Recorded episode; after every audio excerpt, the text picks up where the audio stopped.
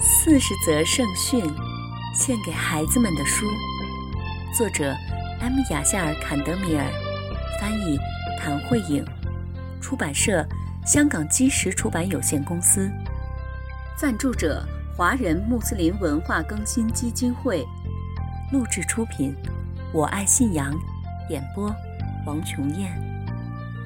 亲爱的小伙伴们。全能的安拉希望他的仆人们生活的幸福愉快，为此，他给我们派遣了先知，为的是告诉我们怎样才能获得幸福的生活。先知是人类的引导者和老师，从第一位先知阿丹开始，一直到最后的先知穆罕默德，愿主赐他平安。所有的先知都在告诉我们全能的安拉的戒律，以及我们应该怎样在今世生活。亲爱的小伙伴们，这本四十则圣训是专门为你们写的。我知道你们特别爱听故事，现在我们就来听故事吧。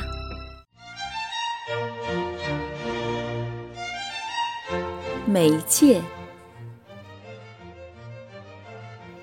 这是一个寒冷的冬天，伊萨赶着去上学，在路上。他看到一个可怜的孩子，穿着单薄的衣服，站在寒风里，鞋子又潮湿又破旧。伊萨被打动了，尽管他的家庭并不富裕，但父母亲还是能够给他提供必要的衣食的。伊萨决定跟着这个孩子，看看他要去哪里。惊讶地发现，这个孩子去的地方就是他的学校。但他并不认识这个孩子，他以前也从未见过他。他想帮助他，却不知道应该能做些什么。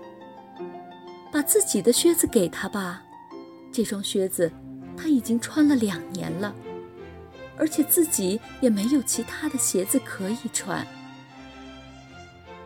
中午吃饭的时候到了，伊萨又看见了这个男孩。伊萨走上前去，问男孩可不可以跟他交个朋友。很快，他们就成了真正的好朋友。伊萨了解到，这个男孩的父亲几年前去世了，他和母亲及两个妹妹一起生活，他们是刚刚搬来的。那一天中午。伊萨和这个男孩一起享受了他的午餐。晚上，伊萨对他的父亲说：“老师今天给我们布置了一项任务，让我们找出帮助穷人的办法。”他的父亲给他出了几个主意，并且告诉他一些帮助穷人的办法。第二天，伊萨来到了街区的慈善机构，在那里。他遇到的一个面目和善的人。伊萨把他的朋友的情况告诉了他，请他帮忙。这个人很高兴，夸赞伊萨真是一个善良的好孩子。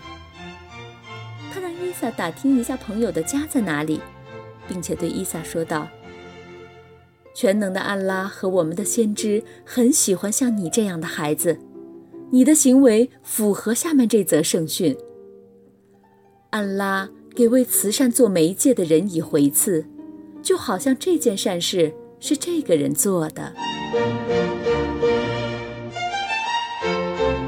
小伙伴们，今天的故事讲完了，我们下次再见吧。四十则圣训，献给孩子们的书，我爱信仰录制。